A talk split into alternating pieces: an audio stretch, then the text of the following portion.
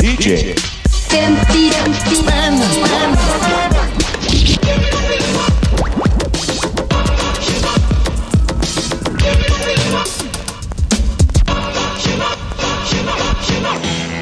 Ja, ni känner väl igen de upphackade samplingarna från skrotvinyl vid det här laget. Det är DJ 50 spänn igen och det är precis som vanligt. Det kommer en gäst som har bränt 50 spänn i en skivbörs eller loppmarknad och köpt fem skivor för det.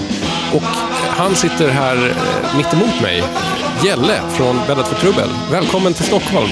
Tackar så mycket. Eh, Jag ska bara passa på här nu att liksom berömma Bäddat för trubbel jävligt mycket. För jag älskar att det är just tjafsfri rock'n'roll från Malmö. Jag tackar så hemskt mycket. Jag satt och bara googlade lite för att se vad, vad, vad, som har skrivits om er och då hittade jag en formulering som jag tyckte var rätt fyndig som var att, att Bäddat för trubbel låter som stängningsdags via Kvegas-maskinerna på, nå, på något så här sylta vid, no- på Nobelvägen. Det är jättefint. Vi ställer upp på det alla dagar i veckan. Så, eh, sen så vet jag inte om vi låter så, men, eh, men vi vill gärna låta så. Kan inte du berätta lite om hur, hur, hur gick det till när ni satte ihop bandet? Det var stängningsdags vid Jack Vegas-maskinerna på en sylta vid Nobels. Eh, nej, det var inte Jack Vegas-maskinerna, men resten stämmer. Så vi satt på Nobels och drack öl och lyssnade på mm. Och sen tänkte vi, kan vi spela rockmusik och dricka öl? Nu när vi spelar in det här så är det en lördag efter nationaldagen och ni hade spelning här uppe i Stockholm, eller hur? Yesbox eh, på Ugglan Bool Bar. Jag vet inte En källare där man kan spela boule, pingis och lyssna på musik. exakt. Och klaustrofobiska toaletter. Så ni höll er hela kvällen istället. Ja, det var bud på det. Hur, eh, hur, hur, hur gick spelningen? Det gick jättebra. Det är väldigt, vi är ju ett band som vi är inte så professionella och duktiga musiker. Så eh, det funkar ju bättre när det är bland vänner och det är avslappnat. Och, Du har ju köpt skivor absolut. för 50 spänn som vi ska spela igenom så här. Var eh, shoppade du någonstans? Skivässet i Malmö. Så att eh, det kanske skiljer sig lite i, eh, i kategorierna. Vad som är vanligt och vad som inte är vanligt. Jag hoppas nästan det, för att de flesta som har varit med hittills har, har ju köpt sina skivor någonstans i Stockholmsområdet. Jag tror att Stockholm är en ganska dålig begagnade skivor stad. Om det kanske inte handlar om så superrariteter som kostar för mycket.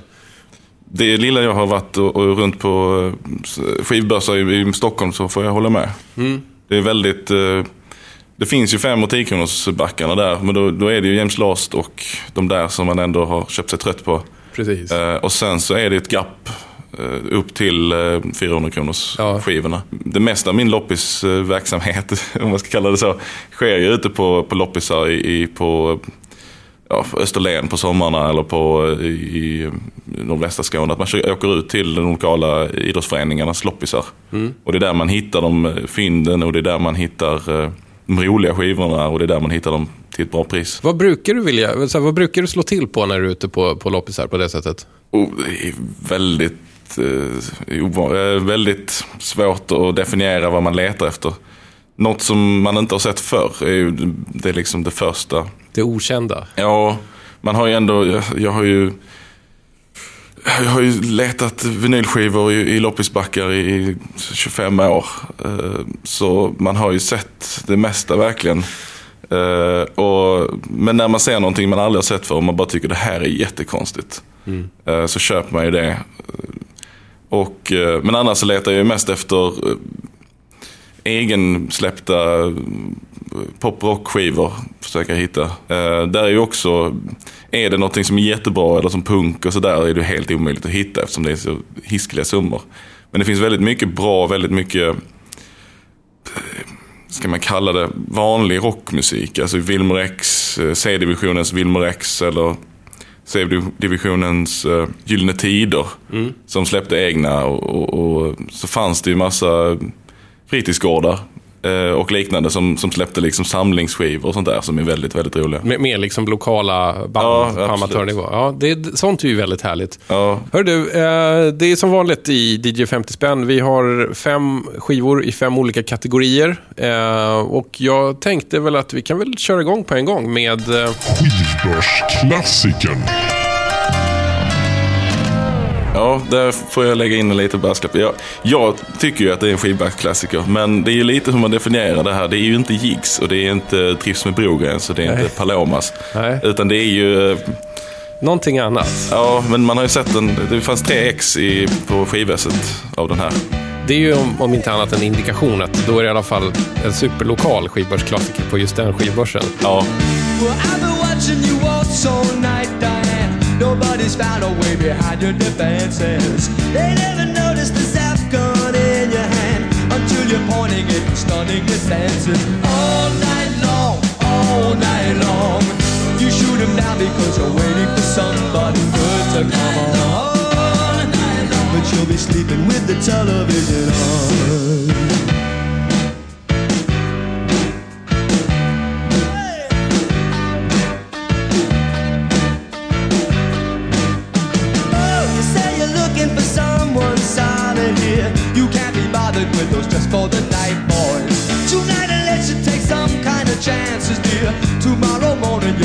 You'll wake up with the white noise. All night long, all night long. You're only standing there 'cause somebody once did somebody wrong. But you'll be sleeping with the television on. Your eyes are saying, Talk to me. talk But your attitude is, Don't waste my time. But you won't hear a word, cause it just might be the same old line. This isn't easy for me to say, anybody's protection. I really wish I was less of a thinking man and more of a fool who's not afraid of rejection. All night long, all night long. I'll just be standing there cause I know I don't have the guts to come on. And I'll be sleeping with the television on. Your eyes are saying, talk to me. But my attitude is, boy, don't waste your time. But I won't say a word, cause it just might be somebody else's same old line. Gäller vad, vad är det här för någonting? Eh, det här är Billy Joels eh, Sleeping with the Television On från skivan Glasshouses. Alltså, jag känner ju igen omslaget. Jag har bläddrat förbi den här många gånger också.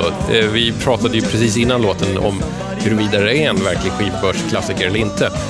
Det tycker jag är en, en fråga som är lite upp till gästen också.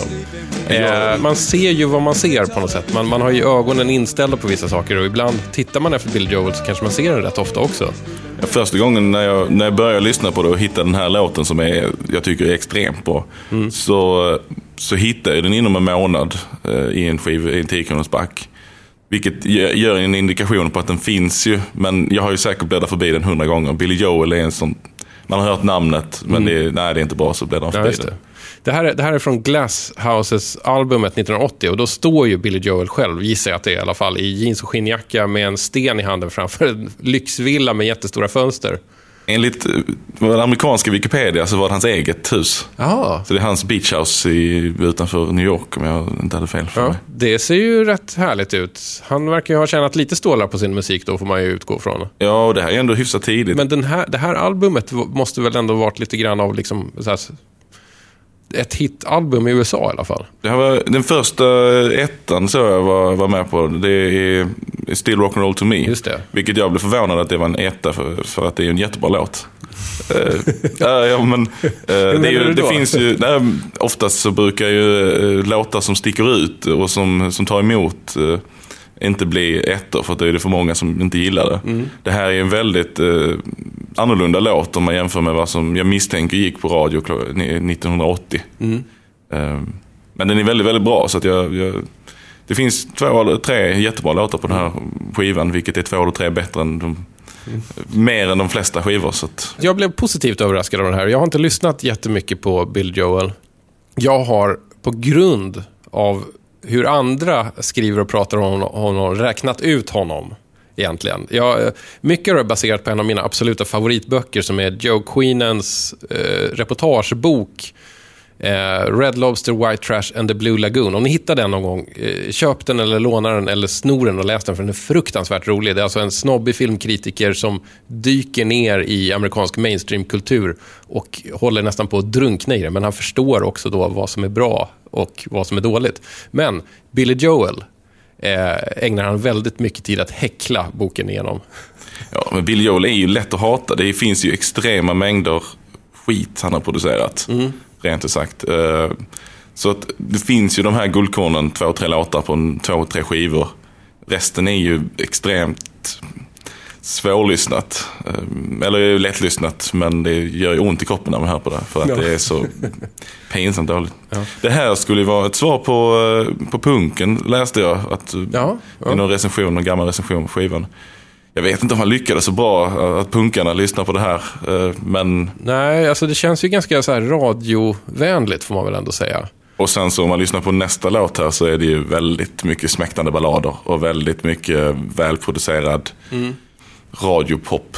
Så att, eh, men, eh, ja Om ja. jag skulle åka tillbaka i tiden till 1980 och vrida på min AM-radio i min eh, bensinslukande bil och hörde det här skulle jag säkert blivit ganska glad. Han är extremt duktig på hantverket att skriva låtar. Det är väldigt väl gjort. Och även om man lyssnar på låtar som inte är bra så är det ju väldigt väl eh, formulerat och väldigt väl genomtänkt. Alltså som, som låtsnickare så är det ju svårt att, att, att säga någonting annat än att det är bra.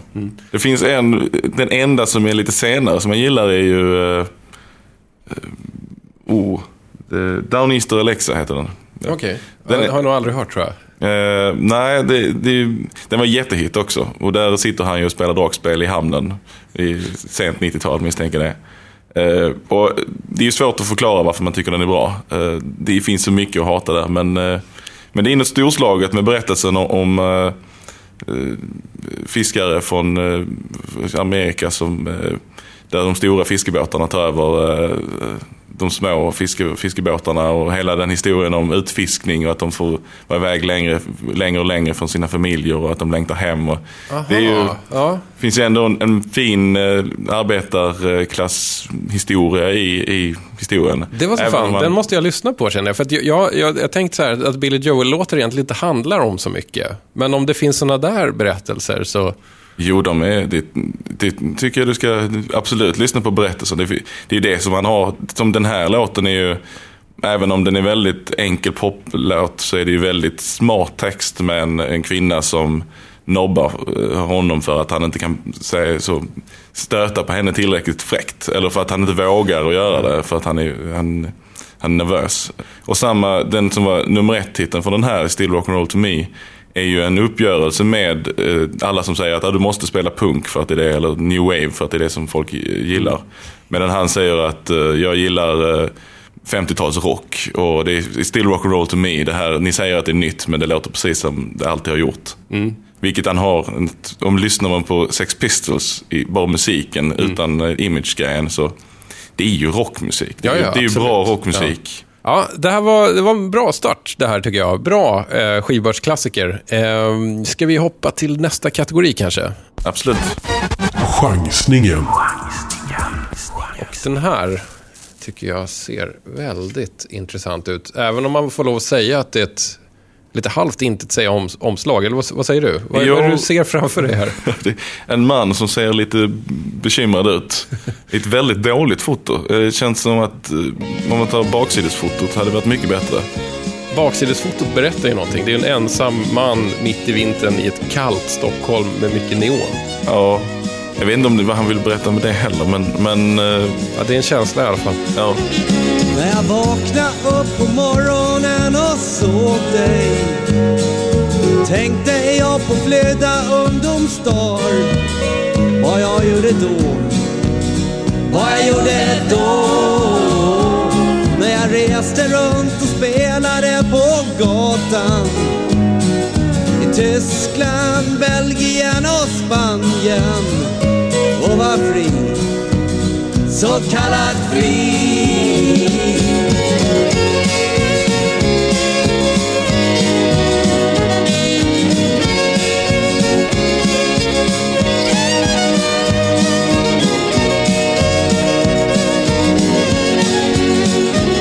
Men det blev ganska jobbigt.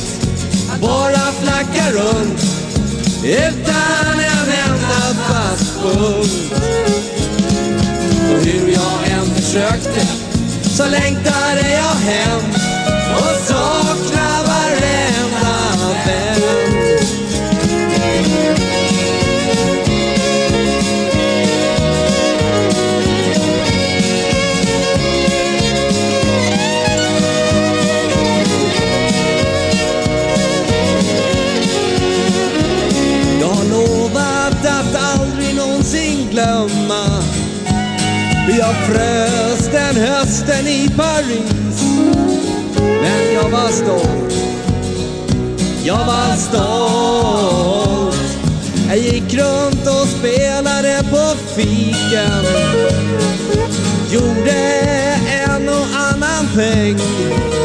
Men allt för ofta blev marken min säng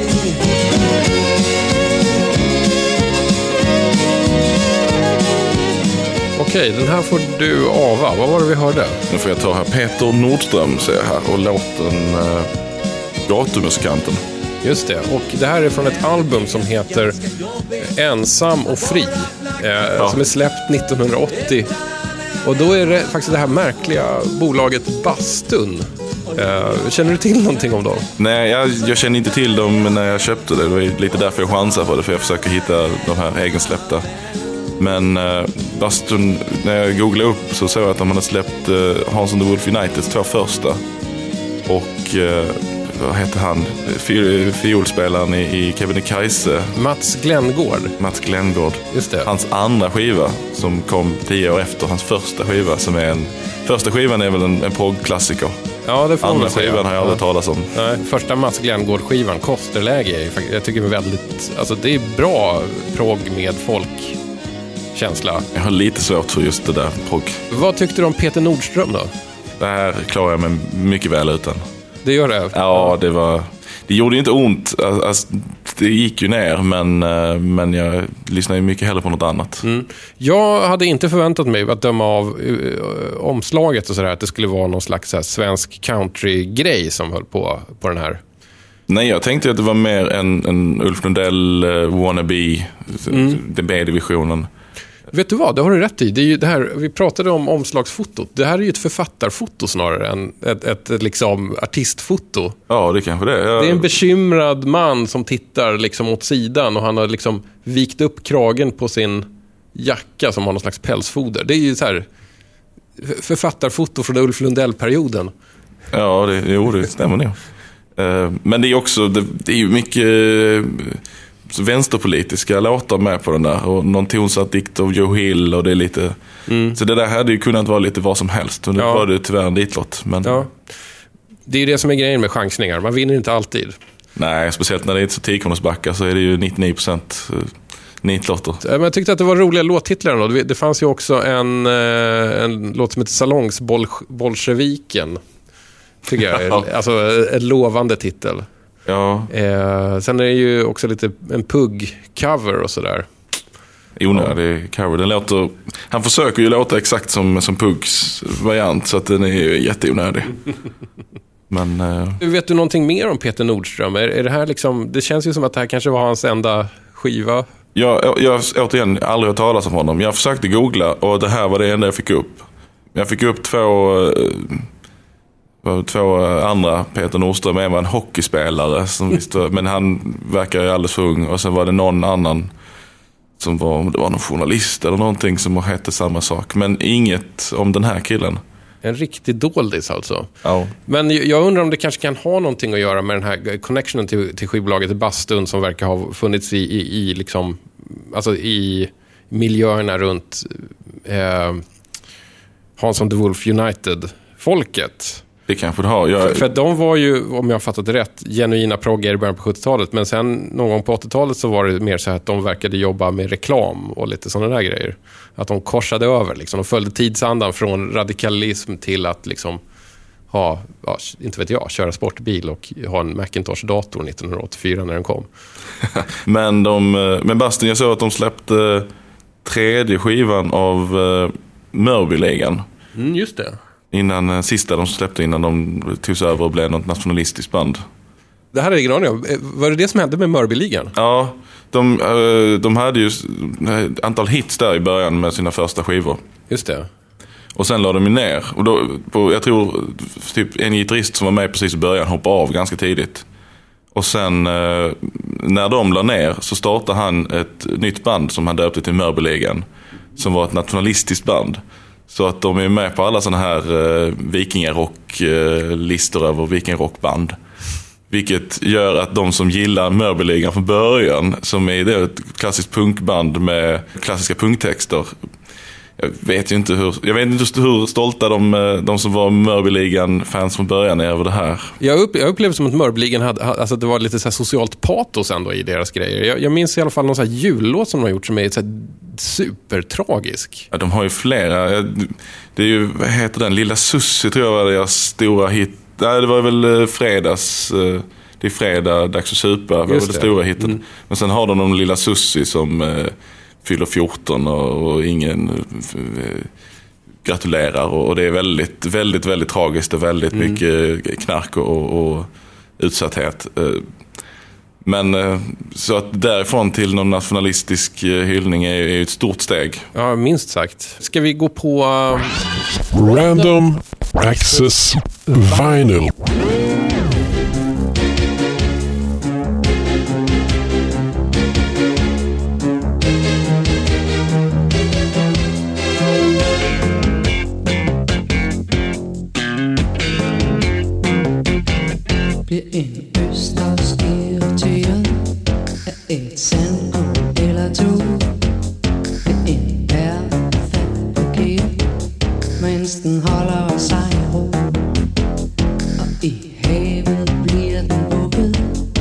Under solrefleksespil Den er tavs, og den er lukket, så den bliver en pervertit du är lukket som en østers Du vill kun have fred och ro Og dit sind er som din søsters I er stejle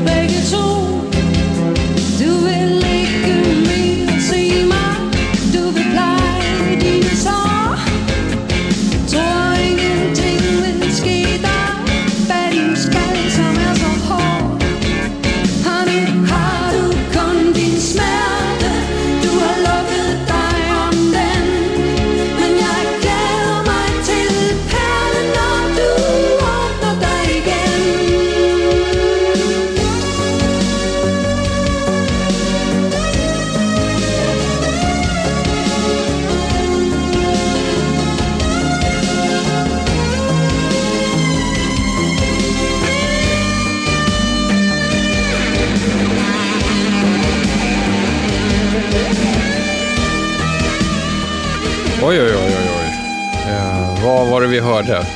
Det här var Anne Linnet med Pärlen. Härligt. Och det här är från ett album som heter alltså Min sang av Anna Linnet. Jag, står det några år här? 89 är det från. Ja. Vad, ja, hörru du. Vad, det här är den som du helt slumpmässigt drog upp då med, med, med slutna ögon. Vad, vad tänkte du när du öppnade ögonen och tittade på skivan? Ja, jag tänkte att det hade kunnat vara sämre. Eh, Det hade kunnat vara någon av alla de här klassiska skivorna som står där. Men jag har ju aldrig, det, det var mer att det skulle bli intressant att lyssna på. Jag har aldrig någonsin hört det här. Men du fick ju både ett syntsolo och ett 80-tals gitarrsolo på köpet. Så jag menar, det, ju, det var ju liksom pang för pengarna så att säga. Ja, jag hade kunnat vara utan båda. Alltså, ve- vem är Anne Linnet? Har, har, har, du någon, har du någon bra ingång på henne annars, förutom det här? Ja, det enda jag kan är ju att hon skrev eh, tusen, tusen bitar, hette den på svenska. Tusen stycken tror jag den hette på danska. Eh, Björn Afzelius hit. Som blev ju rätt massiv som hit ändå. Ja, jag tror hon lever på den fortfarande. Ja. Och sen vet jag att hon var faktiskt med också på ett hörn på en, en, en dansk låt som var också något av en hit i Sverige som heter Den jag älskar. Den jag älskar, älskar jag. Åh fasen, det är hon. Det är hon, men det, men det är mest Sanne Salomonsen och faktiskt någon tredje också som... Jag måste kolla här. Sös Fängner, Sanne Salomonsen, Thomas Helmig, Anne Linnet. Den jag älskar, älskar jag. Så att det var en sån där... Ja, Jo, jo, den känner man igen. Men jag Ja. trodde det var bara Sanne. Men ja, men jag tror att det är hon som hörs mest. Det är väl hon som också har kanske mest lyskraft i gänget, gissar jag på. det tror jag låter rimligt. Hör du, vad, vad, hur ser ditt förhållande till dansk musik ut? Begränsat är väl det bästa ordet. Jag känner ju, kan ju väldigt lite. Man har ju hört uh, Kim Larsen-hitsen. Mm. Eh, och det är ju det är ju trevligt att dricka öl till. Mm. Men eh, i övrigt så finns det ju väldigt, väldigt lite dansk musik Mm. som jag gillar. Det är, ju, det är ju märkligt att så lite dansk musik ändå liksom eh, går igenom bruset i Sverige. För om jag fattat det rätt så är väl ändå så svensk musik någorlunda gångbar i Danmark. Jo, dansk P3 spelar ju alltså, ganska mycket av det som svensk musik som spelar svensk P3 också. Men jag har ju aldrig hört någon dansk, eller undantagsvis hört dansk musik i, i, svensk radio och speciellt inte på danska. Ja, min, min, min, favorit i dansk musik är ju, är ju ett band som kanske klämde ur sig en handfull vettiga låtar. Laid Back. Det är ju mer åt liksom disco, elektro-hållet. Sådär. Aldrig hört talas om. De har ju en, en låt som varnar för eh, heroin, tror jag, som är väldigt bra. En, en elektroklassiker. Det gjorde ju Rockers by Choice också. Ja. Dansk hiphop. Eh, gjorde någon anti-heroin Det, det kanske är det som är liksom nyckeln till att få till en dansk hit. Att göra, göra liksom någonting, någonting som varnar för droger. Ja, jag vet inte. Jag, jag vet inte riktigt vad vi ska säga om Anne Linnet-plattan här. Låt, har du lyssnat igenom hela? Jag har ja, st- styckevis, jag har bläddrat snabbt igenom det. Ja. Men eh, det jag kunde läsa mig, det jag fick googla på det här också, det jag kunde läsa mig till är att hon fortfarande turnerar med den här i kyrkor. För det här är ju kristen, hela skivan är ju en kristen skiva. Det var, gick ju liksom lite under radarn. Ja, ja, jag tror det, det kommer fram i flera, bättre i andra låtar där. Och alla texter är det en, en präst, en dansk präst som har skrivit. Så att hon kör ju bara musiken och sen Ah, så. Mm. är det någon präst som har skrivit. Men, eh, och jag, som jag fick, om jag har rätt för mig, så är det här uppföljaren till hitten där, tusen stycken. Eh, Så att det här borde jag sålt jättemycket. Sen hur glada de blev. För att tidigare var det ju, även tusen stycken var ju mer folk eh. Och det går ju hem i Danmark. Så att det svänger om det. Det här vet jag inte hur, hur det går hem i Danmark. Men eh, jag misstänker de gillar sin Anne Linnet. Vi kanske ska lämna den här och gå på... Nostalgiköpet.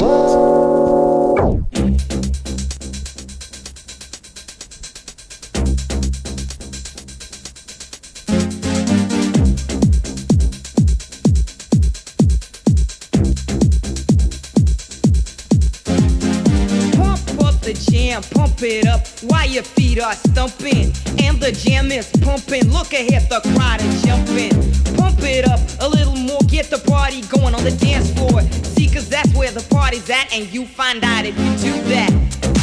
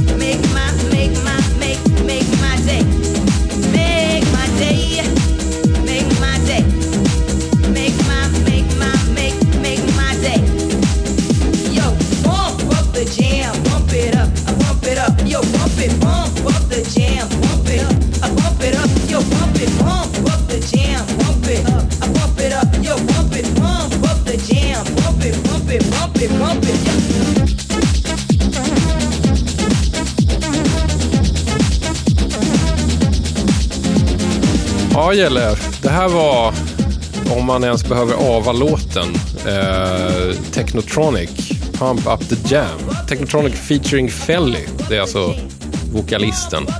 Eh, från eh, en, en samlingsskiva som är Absolute Music... Vad är det för nummer? Nummer, Åtta. nummer åtta. Det är den första CD-skivan jag någonsin ägde. Det, var det så alltså? Ja, absolut. Ja. Det här är nu på vinyl, men eh, Ja, ändå. precis. Ja, men det, det här är ju precis från, den, den, e- alltså från, från de här åren när liksom vinylen ganska snabbt ersattes av CD. Det är fler spår på, eh, på vinylen än det var på CDn, minns jag. Jag vet inte om man förlorar så jättemycket. Hur, hur gammal var du när den här kom? Här måste jag vara tio. Mm. Jag räknar rätt. Jo. 89. Eh, Vad var det som fick dig att köpa Absolute Music nummer 8? Jag köpte faktiskt inte den, jag fick den. Eh, för att vi skaffade, eller farsan köpte CD-spelare där på sommaren. Och eh, sen så till jul så fick jag Absolute Music 8. Min storebror fick Absolute Music 7. Så det var väldigt viktigt vilken som var vilken. Eh, Vilken av dem var, var, hade egentligen bäst låtar? Sjuan eller åttan? jag tycker ju den här, här ju, finns ju en Wilhelm Rex-låt och en Eldkvarn-låt med. Eh, som jag gillar. Och sen gillar jag, jag gillar den här, jag gillar Ratata, Glad att det är över. Eh, Eldkvarn och Wilmer X. Det är väl Eldkvarn och Wilmer X som jag fortfarande kan tycka är okej. Men det är ju, det är ju inga bra, jättebra låtar. Jag har aldrig någonsin satt på Wilmer X bakom år 2000 efter år 2000. Men, men eh, hur kommer det sig att vi spelar just eh, Technotronic-spåret? Ja, det var väl det som eh, skilde sig mest från det övriga jag hade här. Så man får ju tänka på. Så det är en låt som på något sätt ändå sitter så fastnitad i, i ryggraden. Jag har hört den miljarder gånger. Men kanske inte sen den var liksom poppis. Och när jag lyssnar på den nu, speciellt i början, alltså det är ju rätt... Eh, om, om, om man kunde hålla kvar låten i bara den här tunga feelingen i början så hade den ju varit miljarder gånger bättre. För där finns det ju någonting, tycker jag i alla fall. Jag har ju svårt för just det här... Eh, den här elektroniska radio... Eh, jag vet inte om det är pop. Det här är väl det som kallades för Eurobeat på den tiden. Det är ju någon slags mittemellan techno, house, pop, någonting. Det finns ju någon, någon känsla för att man ska kunna spela det på radio, men också på ett dansgolv. Det är inte, det är inte så superseriös, äkta, liksom fundamentalist-techno kanske, men bitvis. Alltså det, jag tycker ändå att det, så här, det, den, jag trodde att den skulle låta äldre än vad den egentligen lät. Det jag blev förvånad var när jag sen försökte kolla upp lite om de här att det här var den enda hitten de hade. Och jag minns ännu bättre This Beat Is Technotronic. Just det, som är lika tjatig. Ja, det är väl i stort sett samma låt tror jag, Ja. men det är en annan, eh, annan text bara. Ja, just det. Men eh, det var ju den här Pampa Jam och Megamixen var ju de som var stora hittar. Så det finns ju det är troligtvis Megamixen jag har hört där det var This Beat Is Technotronic med på. Den gick ju hetare på mellanstadiediskorna i Tomlilla. Det var ju megamixarnas tidsålder också på något sätt. Ja, det finns för få Megamixer nu. Men eh, eh, det, det som jag gillar egentligen, det, så här, och det här är ju helt, på, på något sätt, he, helt, helt och hållet i huvudet, är ju att eh, Technotronic, att det är bel, en belgisk producent bakom det här. Det Belgien som musiknation har gjort är på något sätt att, att de har gjort någon slags tyngre euro, eurotechno-grej till sin så här, ja, musikens pommes frites, eller vad man ska säga. Det, det, finns, det finns sen dess och det är uppfunnet i Belgien, men de får inte så mycket cred för det. Gabbertecknen är väl därifrån, om jag inte har helt fel. Jo, det kan det vara.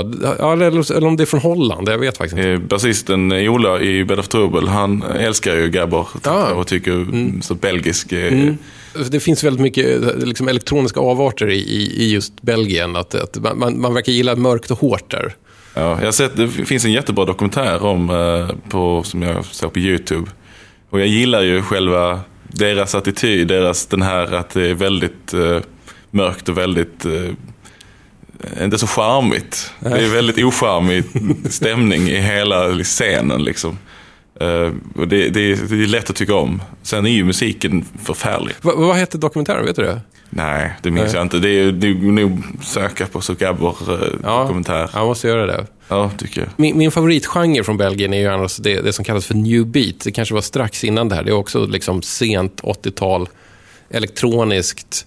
Inte så mycket livsglädje, men det som är liksom grejen med det är att det också går långsamt. Att det liksom är liksom nerpitchade skivor. Att det är så här att alla bastrummor låter liksom och har inte så mycket punch. Liksom. Min enda koppling till det, eller det enda jag känner till är att det fanns på alla syntar fanns det New Beat eh, trumkompet. så jag misstänker är det. Sen fanns det New York Beat brukar också finnas. Så fanns det så. Ja, ja, ja, just Det var det. ingen som helst aning vad det var för någonting. Nej. Men det var, Nej. Var trumkomp. Eh, Ska vi säga någonting mer om Technotronic eller Absolute Music? Absolute Music var väl, det fanns, det finns ju. Det, det är ju en skivbacksklassiker om något det här. Absolut. Så jag hade kunnat tagit den som istället för Billy Joel kanske. En annan samlingsskiveserie som man då och då ser i, i skiv, skivbackar som jag kanske tycker har ett lite härligare namn är Now that wa, That's what I call hits, tror jag Ja. heter. Ser man ibland. Men de är ju mer eh, CD. Jag vet inte om jag har sett dem now that, eh, på vinyl. Jo, jag har sett lite, alltså, det, typ så här 80-tal, eh, eller så här, mitten till sent 80-tal. Och då är det väldigt mycket så här, Kylie Minogue, Jason Donovan, de artisterna på dem alltid. CDn tror jag ju, jag har ju börjat leta mig mot CDn på loppisarna. För det är där intressant. finns det ju Mm. mycket, mycket udda. Och just så här egensläppt eh, pop och rock. Eh, när, när väl CDn kom så kunde ju vem som helst bränna sig en CDR och få den hyfs- hyfsad eh, seriöst utseende. Och det finns ju jättemycket jättekonstig musik på CD. Men jag har ju hittat eh, så här företag som spelar in sina egna låtar. Alltså, det finns ju på vinyl också när de gör så här eh, kick-off, eh, spela in låtar. Men, brukar det- du köpa sånt? Ja, absolut. Mm. Jag hittade, jag- det var inte länge sedan, jag hittade en singel som är Nyckeln Holding. Som eh, de som i stort sett, jag vet inte hur mycket, men de var inblandade i den här stora krisen när det var fem- 500% ränta och allt det där. Det finns, de var nämnda i den här eh, dok, Peter-dokumentär om Oh, jag har namn. Han mannen, eh, finansmannen som, slu, som eh, försvann. Alltså, typ så här Trustor-affären Ja, något och sånt, sånt där. Ja. är de inblandade i. Vi, där. vi snackar alltså liksom om, om den här ab- absolut läbbigaste formen av kapitalister här. Absolut. Och de gjorde en, en singel som heter Nyckelholding ger dig råd. Som är väldigt konstig. De har gjort, de, bakgrunden är ju eh, uh, Winona Harris, uh, eh, någon sån här jump blues, uh, eh, fast i, i 80-talstappning såklart. Men, ja, det är, och sen så går det runt så man hör ju, så först är det Göteborgskontoret, och sen är det Malmökontoret, sen är det Stockholmskontoret som sjunger de olika verserna där. Fantastiskt. Ja, det, här vill man ju, det här vill man ju höra. Kan du inte langa upp det på Soundcloud eller någonting? ja, jag vet inte. Det känns som människor som har bra koll på eh, Steam och eh, att ta betalt för sig. Mm, ja. Du, jag tänker att vi eh, ska gå på sista skivan nu.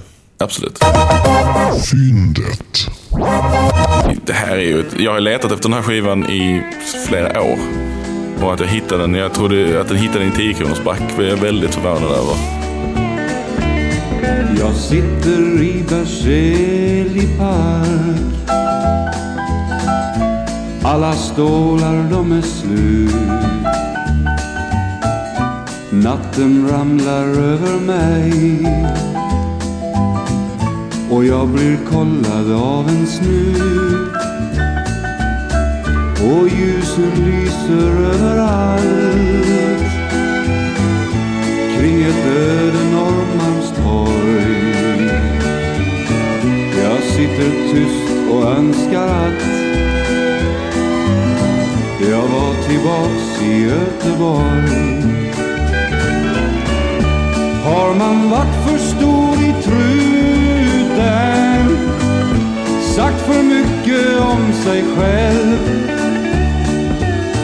att något är fel, det är ju klart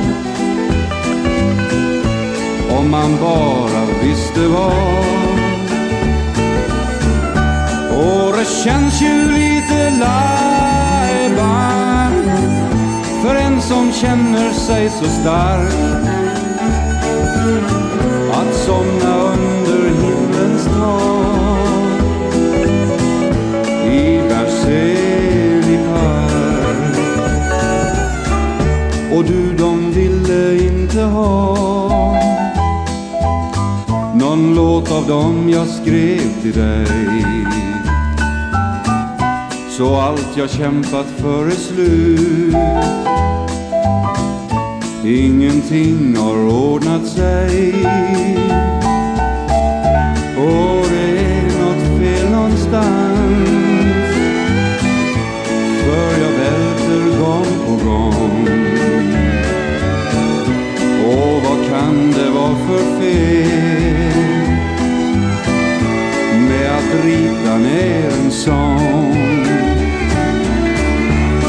Har man varit för stor i truten, sagt för mycket om sig själv, att något är fel, det är ju klart. Om man bara visste vad. Känns ju lite lajban för en som känner sig så stark somna under himlens tak i Berzelii park. Har man varit för stor i truten sagt för mycket Okej, eller Fyndet, vad var det för någonting? Alfred Robertsons eh, Alfred Robertson i Nashville. Den här låten alltså, har man varit för stor i truten, undrar han. Det står Alf Robertsson som kompositör för den, men den ja, är inte helt olik en viss annan. Ja, det är väldigt nära eh, Sunday Morning Coming Down där. Verkligen. Han skriver, jag har läst hans biografi som jag kan eh, rekommendera alla att läsa. Väldigt, väldigt intressant. Sen hur mycket som är sant, det vet jag inte.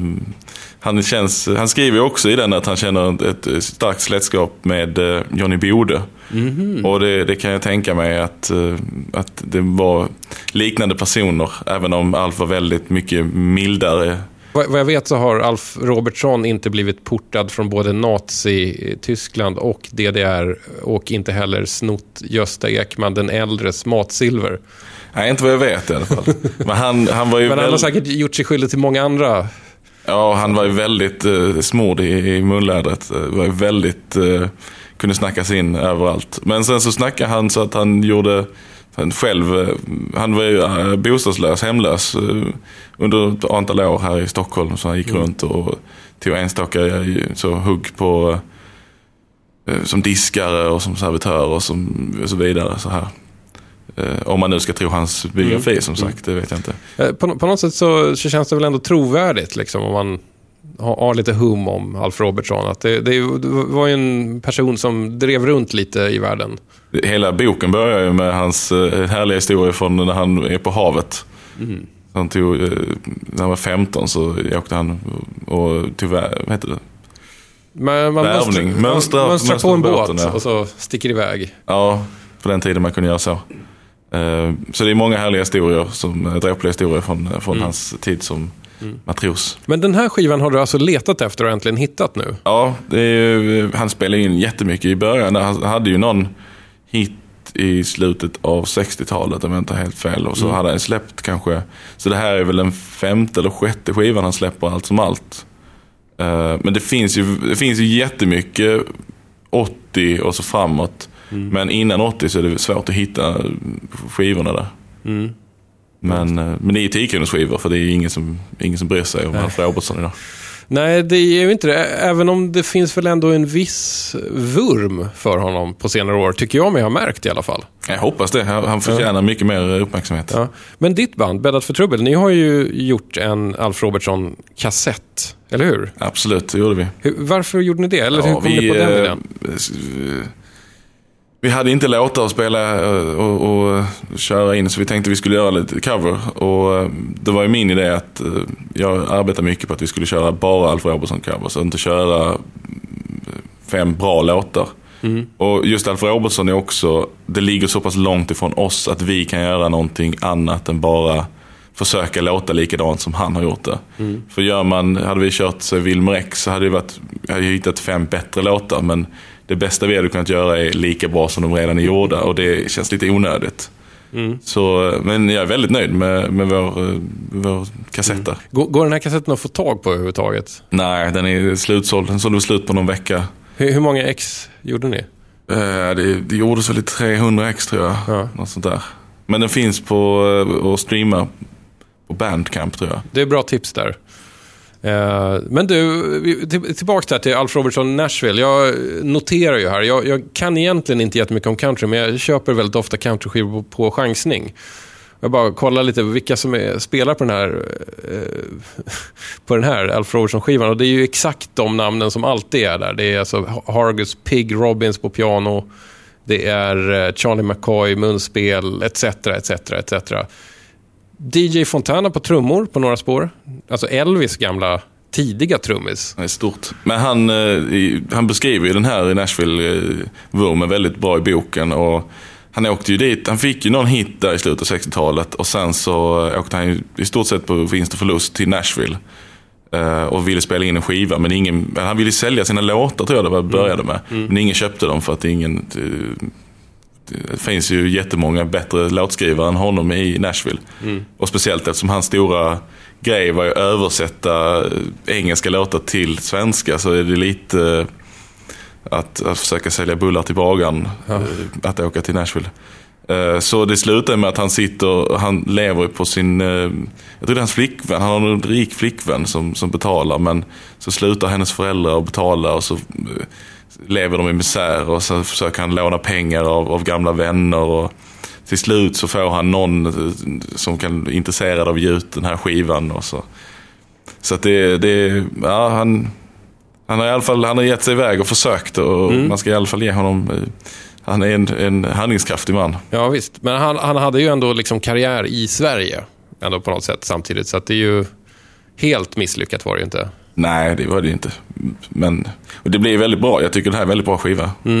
Vad, vad är det du gillar med Alf Robertson? Att, det, att han, det, det låter som han menade. Men för många svenska countryartister är ju problemet att man tror inte på dem. Och, det, och, och trovärdighet i texter och sådär är ju ganska viktigt just i country.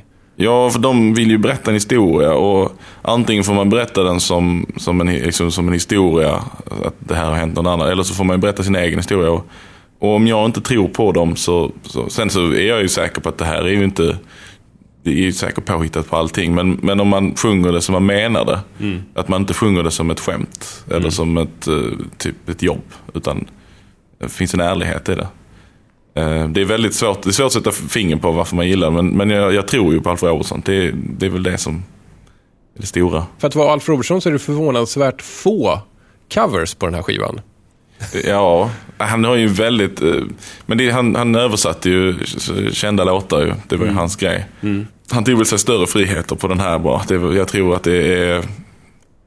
Det, det är nog covers det mesta där, säger jag. Ja, Utan alltså att smyg, veta. smyg-covers. Ja, men... eh, Jag bara tänkte om han kanske var liksom lite nervös ändå att spela in med gänget som redan hade spelat in de låtarna som han ville göra svenska covers på. Att, det skulle, att de skulle garva åt honom. Det kan det ju vara. Den här finns ju faktiskt på, eh, på engelska också. Exakt samma låtar fast insjungna på engelska. Den har jag inte hört, den hade jag gärna velat ha också. Ja. Är det ett, är det ett möjligt 10 kronors fynd eller är det någonting som är så pass sällsynt att det går för pengar? Nej, det är ingen Alf Robertson som kan få pengar. Det finns inga pengar i, i Alf Robertson. Tyvärr. Alf Robertson dök ju upp för några avsnitt sen. Ehm, hans hyllningslåt till Roland Cedermark, hörde du den? Ja, eh, jag har inget starkt minne av Nej, det var George on my mind, men han sjöng Roland istället, vilket jag tyckte Nej. var väldigt fint. Och så var det ju såklart Roland Cedermarks eh, typiska eh, dragspelsvibrato på den. Men det var ju liksom lite grann av en tryckarlåt, en bromance-låt får man väl säga. Han har ju släppt enorma mängder skivor. Det finns ju absurda antal skivor. Och, och släppt efter hans eh, bortgång. tror jag de släppte några stycken eh, där också. Och, Men eh, allt är verkligen inte bra. Det finns extremt mycket skit. Det är inte sagt. Vil- Vilken är den Alf Robertson favoritskiva? Oh, eh, ja, mitt land tror jag är en väldigt fin. Eh, och sen så tackar vet jag vanligt folk. Och, och Jag lyssnar ju mer på, på enstaka låtar sådär. Eh, så att det, det, han är ju ingen albumartist. Han är ju väldigt dålig eh, känsla för vad, vad som, eh, någon form av att rensa bort det som inte håller. Eh, vilket är charmigt. Hur, hur gör ni i Bäddat för trubbel? Hur ser er liksom skaparprocess ut, eller vad man ska säga? När ni gör låtar och bestämmer sig att nu måste vi släppa någonting. Hur går det till? Ja, jag tror vi gör. Vi, när vi har 15 klara låtar så, så, så eh, släpper vi det. Eh, men vi spelar ju in efterhand mer att typ har vi tre nya så kör vi in tre nya och sen så.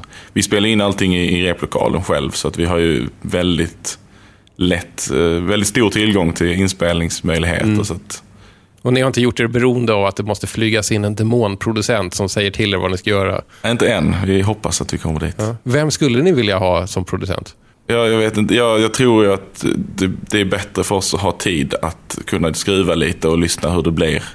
Än att någon annan, men det hade ju varit skönt att någon annan tog alla beslutet. Det hade ju varit, men jag vet inte, jag, jag kan inte producenter, jag, jag vet inte. Nu har vi faktiskt nått fram till eh, slutpunkten för det här programmet. Nu har du fått spela dina fem eh, fynd, för, eller, fynd eller kö- inköp för, för 50 kronor. Eh, nu kommer min eh, kontring här som alltid finns med och det här kommer du inte kunna ducka. Det är James Last. Äntligen. Denna 10 kronors back gigant. Finns det någonting som du absolut inte skulle vilja höra honom slakta? Nej, jag har ju köpt massa James Last så jag, jag tycker inte han är så dålig som, eh, som, Som ryktet säger. som riktigt säger. Det man får ju ta det för vad det är. Det är ju festmusik. Det är ju, istället för att ha på radion så hade man på James Last Non-Stop Dancing. Här tror jag att vi har en som kan vara... Jag gjorde en stor, stor utrensning bland mina James Last-skivor. eh, Hur, hur många hade du? Jag hade 15 kanske, 10-15 och sånt. Nu har jag kvar två. Han har gjort en jättespännande version på eh, Fireball. Uh, Deep Purples Fireball. Ja, just det. Som är jätteintressant. Kolla, här har vi en till. Vad bra att du sa där. Och sen så uh, Voodoo Party-skivan såklart. Mycket bra skiva. Ja, jag för mig att den fick ett litet uppsving där när, eh, vad heter de, Avalanches samplade en del från den, jag för mig. Så att då blev den, kom den i 150 kronors skivbacken. Precis, då skulle alla ha den helt plötsligt. Ja. Den, går, den dyker då och då ibland upp på ställen för 10 spänn, men det är inte, det är inte jättevanligt längre, tyvärr. Det har minskat väldigt mycket med Lost, eh, tycker jag, i i backarna i allmänhet. Ja, det är jag som har köpt allting. En kompis som, han rens ut hela sin samling. Och jag tror han hade väl ändå en f- 50-60 skivor. Men ja, han fick inte någonting. Det, jag tror han gav bort dem till slut. Då, nu är det dags för, eh, för din James Last här. Eh, Jag, jag vill tacka så mycket för att du svängde förbi här. Tack själv.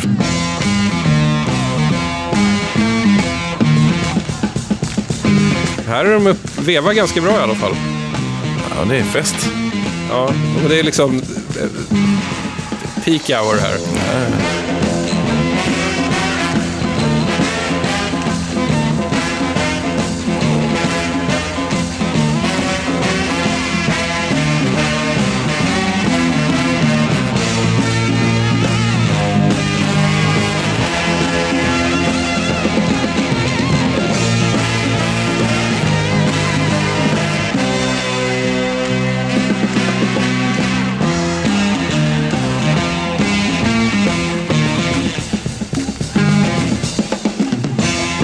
Så det här är ju också en Deep, det kanske du hör, Deep Purple-låt.